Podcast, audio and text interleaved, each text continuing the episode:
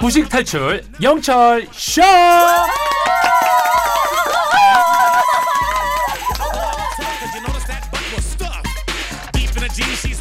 우리 모두가 무식을 탈출하는 그날 폐지될 곧단 코너죠. 매주 수요일 오늘은 뭐하는 날? 그리스 로마 신화 도장 깨기 하는 날. 그리스 로마 신화 강의 장인 서울대 인문학 연구원 나만의 honey 김원 교수님 어서 오세요.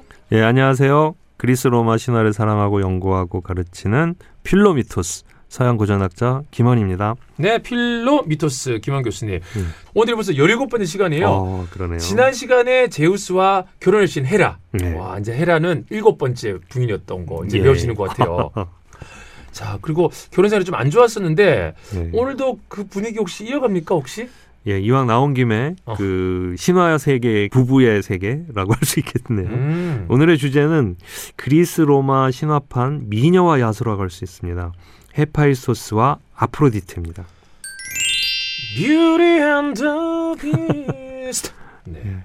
이 철업디는 그 올림포스 열두 신 유명하죠? 네. 그 가운데 누구와 누가 부부 관계였는지 혹시 아시나요? 어, 일단 뭐 지난주에 했던 제우스하고 헤라는 네. 기억나고 네, 아유 정확합니다. 크로노스하고 음. 크로노스하고 저기 잠깐만 헤라 말고 크로노스하고 어 헤, 레아. 레아. 예. 어, 교수님 안 들리게 되게 네, 감사합니다 아, 교수님. 아이고, 어 순간 그렇게 네. 밝히시면 어떠시죠? 어 크로노스 레아 두 음. 팀은 기억나는데요. 예. 근데 사실 크로노스와 레아는 올림포스 12신에 속하진 않습니다. 아, 아, 예. 그래요? 자, 그 제우스 헤라 말고 음? 대장장이 신이었던 헤파이스토스와 아름다움과 매혹의 여신 아프로디테도 부부입니다. 와. 예, 둘은 모두 제우스의 자녀들이지만 그 어머니는 서로 달랐습니다. 응. 아프로디테는 제우스와 디오네라는 신 사이에서 태어난 아름다운 딸이었고요. 네. 또 하지만 다른 이야기도 전해지긴 합니다. 아 교수님 근데 이거 그리스 로마 신화 네. 재밌지만 족보는 진짜 복잡해요. 너무 아, 복잡해요. 못 예, 외우겠어요. 맞습니다. 족보도 복잡하고 이야기도 복잡하고 예, 출처도 많고 자 어쨌든 이 헤파이스토스도 헤라와 제우스 사이에서 태어난 아들이라는 이야기도 있지만 헤라가 혼자서 낳은 자식이다 이런 이야기도 전해집니다. 자 제우스가 메티스를 삼킨 후에 제우스의 머리에서 아테나 여신이 태어났다 응. 이말 기억하시죠? 네. 예, 제우스가 이렇게 혼자서 딸을 낳으니까 헤라가 이것도 질투를 하는 거예요. 아. 어, 지가 혼자서 애를 낳아? 음흠. 그렇다면 나도 혼자서 아들을 낳을 거야. 이러면서 낳은 아이가 헤파이스토스였다는 아. 겁니다. 하지만 헤라는 곧 실망하고 말았습니다.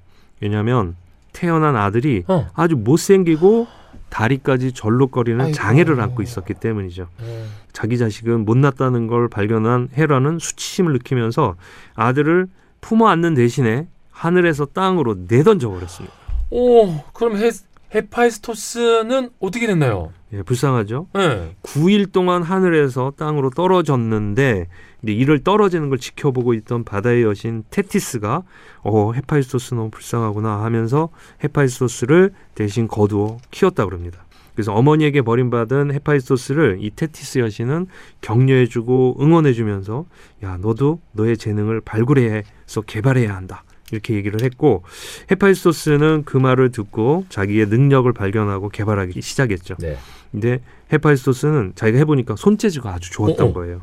특히 철과 금속들을 다루는 재주는 타의 추종을 불허했습니다. 음. 그래서 대장장이들의 신이 된 것입니다. 그래서 대장장의 신 예. 헤파이스토스 얘기를 하는군요. 예, 예. 그러면 헤파이스토스는 엄마가 헤라라는 예. 출생의 비밀을 언제 알게 되나요?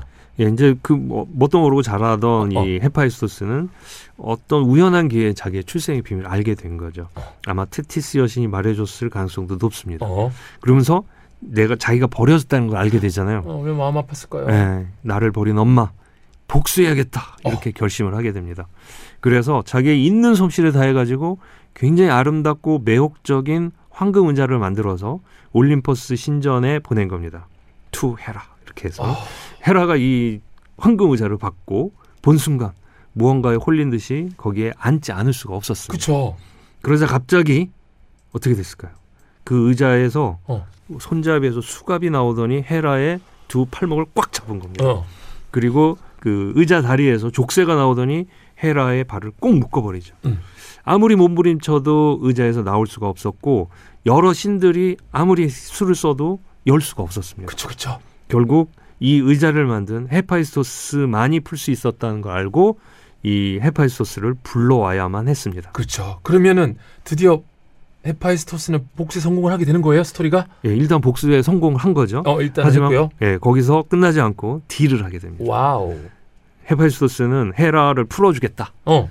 그러면서 두 가지 조건을 내걸었습니다. 첫째, 올림포스 궁전에서 살게 해달라. 음. 그리고 둘째, 이 올림포스 신들 중에 가장 아름다운 아프로디테와 결혼하게 해달라. 와. 이두 가지라고 deal, 할수 있습니다. deal. 예. 그래서 제우스와 헤라는 뭐 헤라가 일단 거기서 풀려나야 되니까 음. 그 부탁을 들어주기로 했고 헤라는 간신히 풀려났습니다. 자 이렇게 이루어진 헤파이스토스와 아프로디테는 결국 결혼이 이루어졌는데 이 결혼 은 행복했을까요? 어. 어 아니요. 아니 근데 교수님 얘기하시는 커플 중에 순탄한 커플이 한 커플도 없어요. 그러면 또 여기도 아프로디테인가요? 음. 아니면은 헤파이스토스인가요? 누가 또 바람을 또 피나요? 바람 피우는 이야기도 들어갑니다. 어. 자, 어쨌든 이제 헤파이스토스가 아프로디테를 요구했던 거는 이제 자기의 그 버려졌던 그거를 보상받기 위한 거였죠. 근데 이제 그런 점에서 보면 보상을 받았다고 할 수 있는데 그것도 잠시였습니다. 음. 아프로디테가 헤파이스토스를 어떻게 봤을까요? 자기가 원하는 결혼도 아니고 네. 보니까 못생겼고 맨날 일만 하니까 땀에 쩔어 있고 어. 그러니까 철저히 그를 외면했고 그러니까 둘의 결혼 생활은 그 순탄치 않았습니다. 헤파이스토스는 자기가 그렇게 올라갔으니까 신들의 인정을 받기 위해서 계속 일만 했겠죠. 그러니까 아프로디테의 불만은 더 쌓여갔을 겁니다. 어떻게 좀 잘해보려고 그래도 집에 들어가면 남편이 없고 남편 일만 하고 있고 음. 결국 아프로디테는 사랑을 찾아서 아레스에게로 갔습니다. 네. 아레스는 누구냐? 전쟁의 신인데 굉장히 잘생겼습니다. 그리고 몸 또한 아름다웠습니다. 음. 이런 그 헤파이스토스와는 정반대의 외모를 가지고 있는 이 아레스는 얄궂게도 헤파이스토스의 친형제였습니다. 네. 헤라의 아들이었죠. 그 둘의 그 즉 아프로디테와 아레스의 미래는 점점 늘어났고 어. 이를 멀리서 지켜보던 태양의 신 헬리오스는 야 이거 그냥 놔둘 수 없다. 그래서 헤파이스토스를 찾아가서 어. 네 아내가 지금 불륜을 저지르고 있다. 그러면서 알려줬습니다. 아, 아니 또 얘기 들어보면 그럼 이제 또 헤파이스토스가 또 황금 의자 말고 또 황금인가요? 뭘 만들어서 또 복수를 준비할 것 같은데요? 예, 가만히 있을 헤파이스토스가 아니죠. 까만 안 두겠어. 네. 어, 어떻게 됐습니까? 화가 난 이 헤파이스토스는 둘을 그 응징할 방법을 찾아냅니다. 눈에는 보이지 않는 금속으로 그물을 만들어서 아프로디테의 침대에 덫을 놓았죠. 음.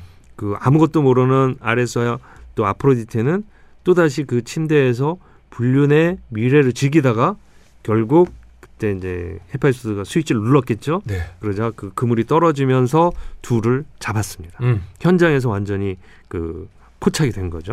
헤파이스토스는 이 잡힌 둘을 망신을 주기 위해서 올림포스 신들을 모아놓고 얘들을 봐라. 음. 불륜을 저지르고 있다. 이렇게 폭로를 한 겁니다. 그러자 아레스와 아프로디테는 신들에게 망신을 당하긴 했지만 어떤 반전이 일어났습니다. 야 사실 쟤네 둘이 부부인 거 아니야? 하면서 둘의 관계는 거의 공식적인 것이 되고 말았습니다. 반면에 헤파이스토스는 그렇게 해서 회복이 될 줄 알고 또는 복수를 할 줄 알았는데 결국 이게 결별이 되고 아. 말았고 사실상의 이혼 상태가 돼버렸습니다. 네. 게다가 헤파이스토스는 이 아레스와 아프로디테 사이에서 하르모니아라는 여신이 태어나는데 음. 그 하르모니아가 결혼식을 할 때 그 결혼식에 참석해야 하는 수모를 당하기까지 했죠. 헤파이스토스는 또 복수하는 차원에서 이것들이 나를 놀려 먹어도 부- 유분수지 그러면서 하르모니아에게 목걸이를 선물해 줬는데 아마 기억나시는 분도 어. 계실 거예요. 목걸이? 얘기, 목걸이 예. 얘기 됐었는데 그죠? 예, 예. 예. 제가 보니까 5월 25일이었던 것 같습니다. 어어. 예, 이 우리 그때 이야기했던 하르모니아의 목걸이가 바로 이때 나온 겁니다. 네. 그것에 걸린 저주 때문에 테베의 왕가에서는 불행이 끊이지 않게 됐고 어. 그 대표적인 불행이 바로 오이디푸스의 비극이었습니다. 맞아요. 자 이렇게 해서 그리스 로마 신화판 미녀와 야수 같은 그 아프로디테와 헤파이스토스는 그 미녀와 야수와는 전혀 다른 음. 결말로 끝이 나고 말았죠. 네, 여긴 해피엔딩이 아니라 정말 sad ending으로 네, 끝. 끝났네요. 네. 그리스 로마 신화 도장 깨기 정말 재밌죠? 가시기 전에 복수 퀴즈 내주셔야죠. 아프로디테와 결혼했던 헤파이스토스는 손재주가 좋은 이것의 신이었는데요. 헤파이스토스는 무엇의 신이었을까요?